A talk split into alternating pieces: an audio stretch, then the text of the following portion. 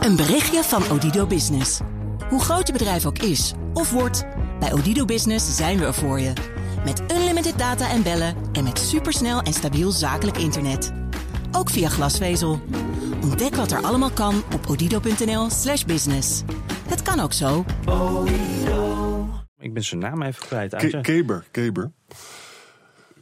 Anthony Gaber of zoiets. Oh, heet hij Is die dat- zo? Ik dacht dat het uh, McCap... Nou, maakt ook niet zoveel uit. In ieder geval... eh, wel de- de naam in ieder geval. Ja, het, het- het heeft de naam. Dit is een podcast van BNR Nieuwsradio. Welkom bij deze extra podcast van Boekenstein en de Wijk. Met natuurlijk Arend-Jan Boekenstein en Rob de Wijk. Het is vrijdagmiddag als we dit opnemen. En Arend-Jan en Rob, jullie kwamen binnen. Jullie begonnen alleme- allebei meteen over hetzelfde. James Comey, zijn ontslag, die FBI-baas. Groot verhaal deze week. Dan ben ik wel benieuwd, eh, Arend-Jan, toen dat nieuws binnenkwam. Wat was toen het eerste wat je dacht? Ik moet je zeggen, ik zat dus bij een vergadering en de telefoon ging en die heb ik toch opgenomen. En een vriend van me zat naar CNN te kijken en die zei van dit is echt ongelooflijk. Ik zie dus nu eh, meneer Komen die gewoon dus vertelt dat hij echt onvoorwaardelijke loyaliteit aan Trump moest geven. En dat heeft hij geweigerd om te doen. Nou, dat is wel breaking news, ja. Ja, maar dat was ook je eerste gedachte. Dit is eh, iets groots. Dit is iets groots. ja. Rob, jij? Ja, nee, ik zat in de auto en toen hoorde ik het. En eigenlijk word ik een beetje moedeloos van dat soort eh, berichten. Ik denk altijd weer, eh ah, daar gaan we weer. Eh, krijgen we dit weer. En eh, dit, dit past zo verschrikkelijk in het beeld van een tamelijk chaotisch opererende president.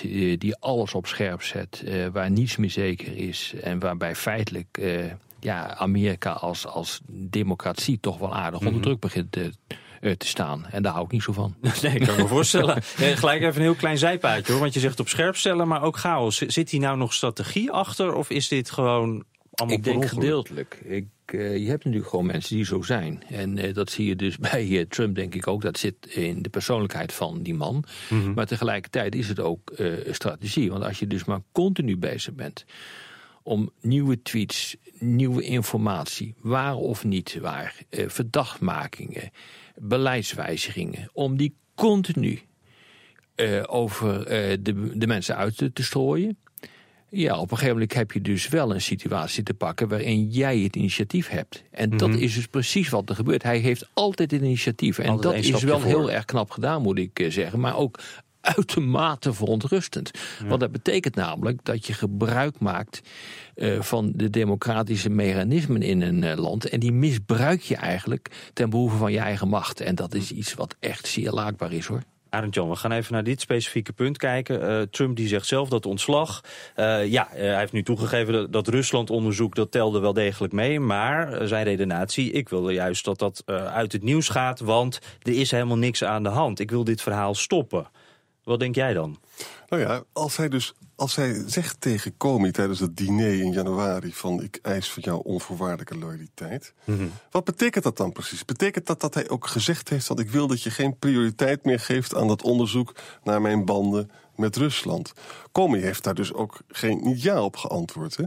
En dan komt de volgende vraag. We hebben nog steeds geen smoking gun, hè? dat moet ik goed benadrukken. Maar wat valt er te verbergen? Waarom moet dat gestopt worden? En, en, en als je dan ziet dat het wel zo is, als je naar de, de, belangen kijkt van zijn eh vastgoedimperium. Ja, daar weet jij meer van. Hoe, hoe zit het? Hoe, want eh, Trump zegt zelf, ah, die banden die zijn eigenlijk helemaal niet. Nou, moet je luisteren. Eh, het is allemaal geen smoking gun. Het is ook niet onwettig. Maar het is wel waar dat al vanaf de jaren negentig Trump behoorlijk veel Russisch geld eh, eh, gebruikt. En zeker vanaf 2008, toen de Amerikaanse banken hem nog geld weigerden te geven. Crisistijd natuurlijk. heeft hij veel geld eh, geleend van Russische financiers. Bijvoorbeeld 63 Russische miljardairs hebben 100 miljoen in Trumps vastgoed in Florida gestopt. Hè. Zijn tweede zoon, Eric Trump, zit natuurlijk ook in het imperium. Hè, die zei tegen een golfjournalist op een onvergeet, onverlaat moment van... Trump heeft helemaal geen Amerikaans geld nodig, want we hebben gewoon beschikking over Russisch geld. Dat is gewoon gezegd. Hè. Zijn oudste zoon, Donald Trump Jr., die zit zo allemaal interviews met hem van ja, ik richt mij vooral op de Russische markt, want ik zie daar enorme kansen. Dan is er nog het verhaal over die Bayrock Group, die dus ook investeerde in het imperium. Daar was dus Russisch maffiageld bij betrokken. Dus de stelling dat uh, uh, Trumps imperium niks te maken zou hebben met Russisch geld is onjuist. En even voor de duidelijkheid, welk fake news medium heb je dit allemaal vandaan? New York Times heeft hier veel over geschreven. Ja, New York Times heel veel, maar ook allerlei andere bronnen. Van je kan, als je, als je het wil nazoeken, lees de column van Brad Stevens in de New York Times. Die staan, alle links staan er ook bij, naar al deze voorbeelden. Uh, Rob, wat is nou, er speelt heel veel rond Rusland. Dit zijn dan de zakelijke belangen waar we dus dat smoking gun niet hebben. Wat het nou precies is, weten we niet.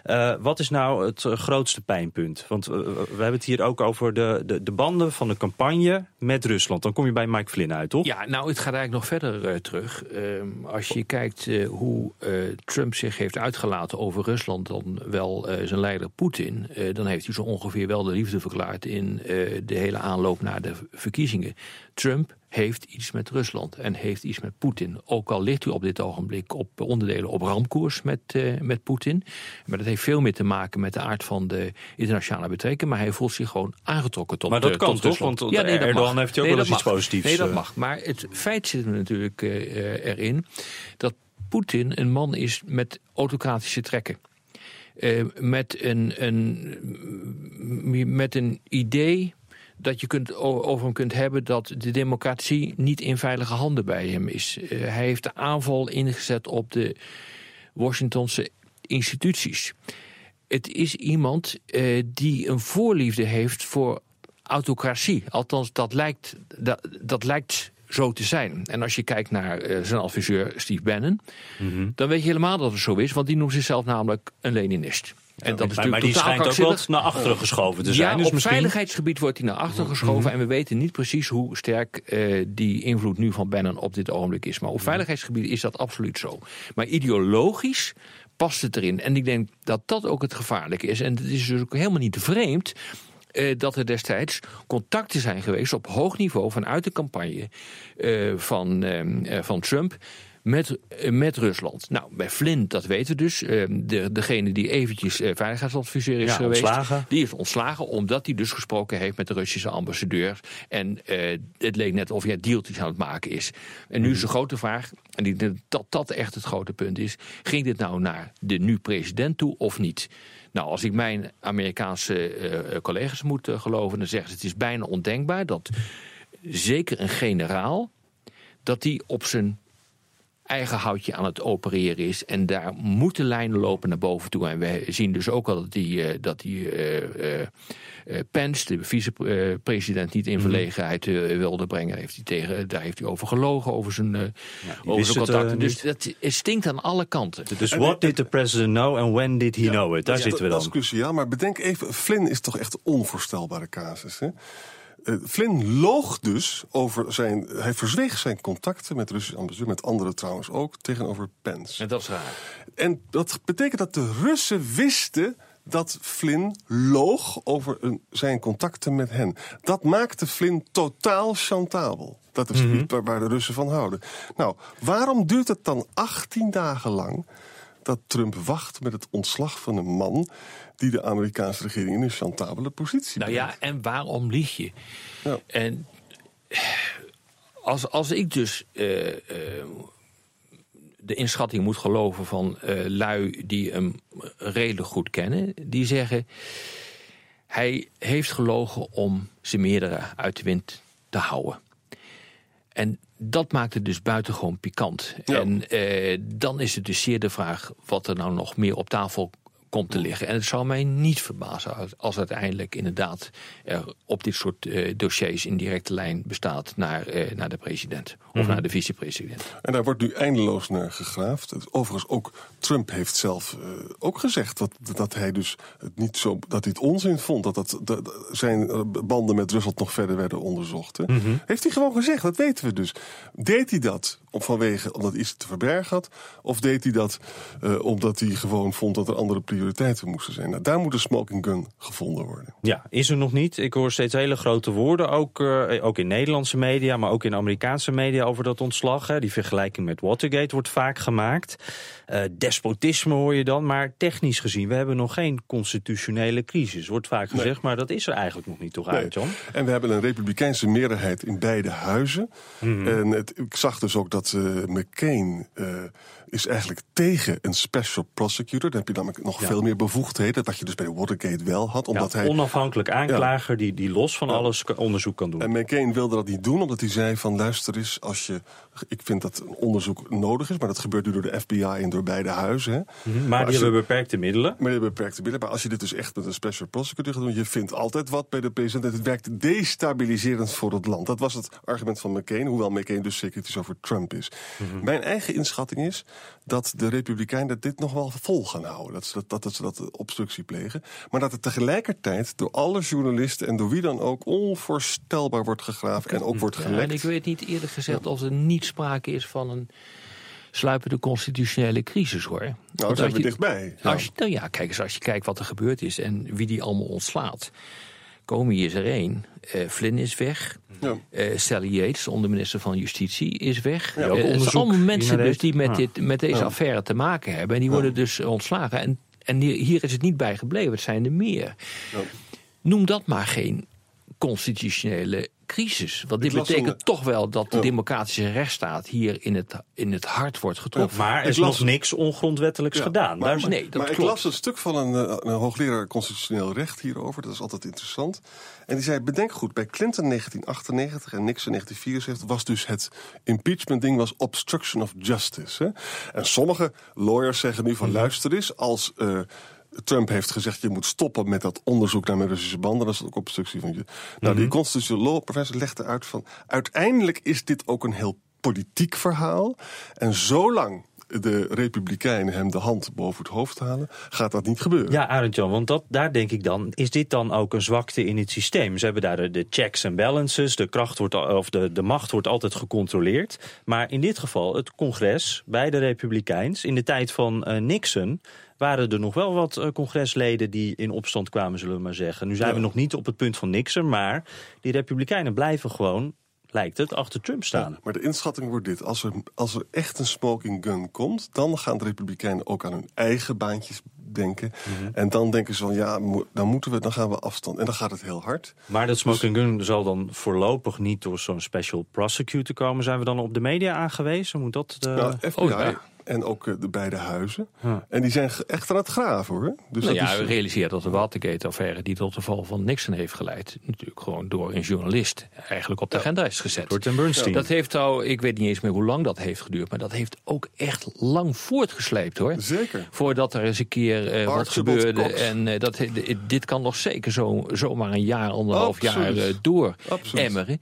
Waardoor uiteindelijk, kijk, uiteindelijk beschadigt dit natuurlijk niet alleen de president, maar beschadigt dit het hele systeem. En ook het hele En dat, en dat is wat ik bedoel met er is wel degelijk sprake van een, een vorm van eh, constitutionele crisis in eh, de Verenigde Staten. Want dit ondermijnt de democratische rechtsstaat. Dit eh, ondermijnt de geloofwaardigheid van een van de oudste democratieën in, in de wereld.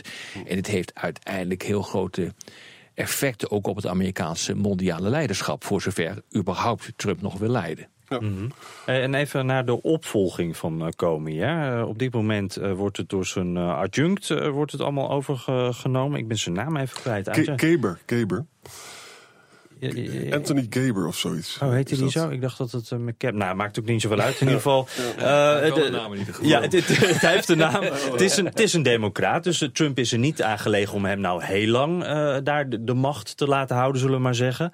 Maar tegelijkertijd, eh, eh, ja, dit wordt een enorm politiek beladen benoeming natuurlijk. Zeker. En Gaber heeft, heeft deze week ook iets geks gedaan. Want je kon overal lezen dus dat eh Comey onlangs naar de minister, minister van Justitie Sessions was gegaan... om extra geld en mankracht te vragen voor zijn Rusland-onderzoek. hè.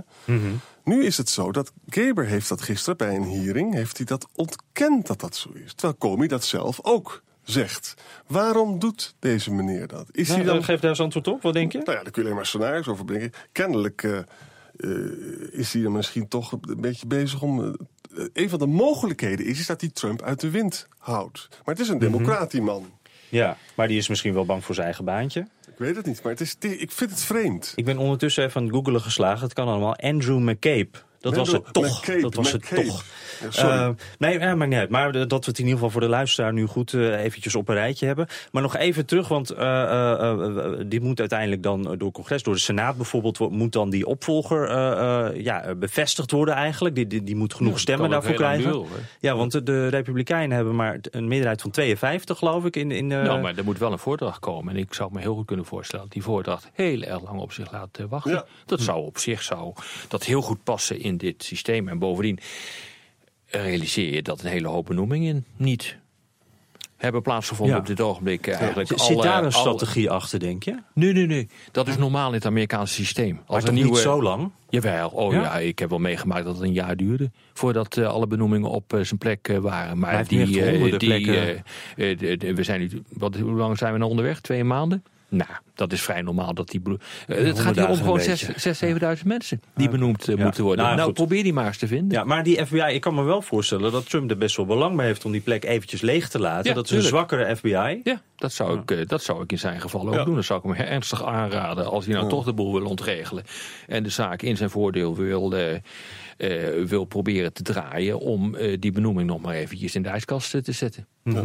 En de nieuwe man die wordt totaal gegrild tijdens de hearings natuurlijk. Hè? Dat wordt toch die bijna gaat- onmogelijk. ja, want dan krijg je dus de discussie over partijdigheid. Dus Ja. dat, ja, weet je, dat is toch een hele lastige. To be continued. Ja, dat sowieso. Te- Maar dan nog wel eventjes, ik ben benieuwd over de snelheid waarin dat gaat. En dat- dan gaan we afronden hoor. Want ik, ik kan me voorstellen, uiteindelijk de druk eh, voor een onderzoek wordt alleen maar groter, toch? Dus heeft Trump misschien ook wel dat proces juist een beetje versneld? Of juist dit extra onder de aandacht gebracht met dit Nou, ontslag? wat je al een beetje ziet is dat eh, er zijn een aantal republikeinse afvalligen zijn er al. Hè? Maar het zijn er nog niet zoveel, geloof een handvol. hè.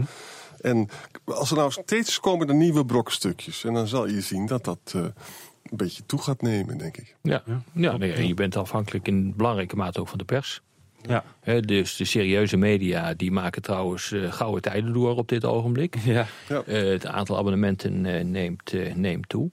En tegelijkertijd eh, zie je dat eh, de retoriek eh, vanuit het Witte Huis ten aanzien van eh, die media en ten aanzien van persconferenties die gehouden moet worden, gewoon steeds harder begint te worden. dat, wil niet dat zeggen, wij- dat wil niet zeggen, dat vind ik wel wel weer opmerkelijk, dat Trump geen interviews geeft aan, aan de traditionele media. Laatst nog een geweldig interview aan The Economist. Als je dan ook de transcriptie trouwens probeert te lezen van dat eh, stuk, dan zie je pas wat voor een totaal chaotisch taalgebruik die man heeft. Het is heel Onnavolgbaar. eng, ja. En vandaag, En, en, en je, je, je, dat zegt ook heel erg veel over de persoonlijkheid. Het is chaotisch. ja. En daar zit een geweldig probleem in, denk ik. En dat zou wel eens een keer, die totale chaos, zou wel eens een keer eh, kunnen leiden tot totaal gebrek aan controle. En dan zakt de boel als een kaarthuis in elkaar. Ja, nou goed, eh, we wachten dus op de brokjes, ook vanuit de journalistiek. Eh, Washington Post heeft nu als motto, democracy dies in darkness. Dus dan weten we een beetje wat voor tijden we op dit moment leven. Eh, dank voor het luisteren naar deze extra podcast van Boekenstein en De Wijk. En ik zeg het nog maar even, hè, abonneer je en laat ook even een recensie voor ons achter. Zowel positief als negatief vinden wij alleen maar leuk. Tot de volgende keer. Een berichtje van Odido Business. Hoe groot je bedrijf ook is of wordt, bij Odido Business zijn we er voor je. Met unlimited data en bellen en met supersnel en stabiel zakelijk internet. Ook via glasvezel. Ontdek wat er allemaal kan op odido.nl/business. Het kan ook zo.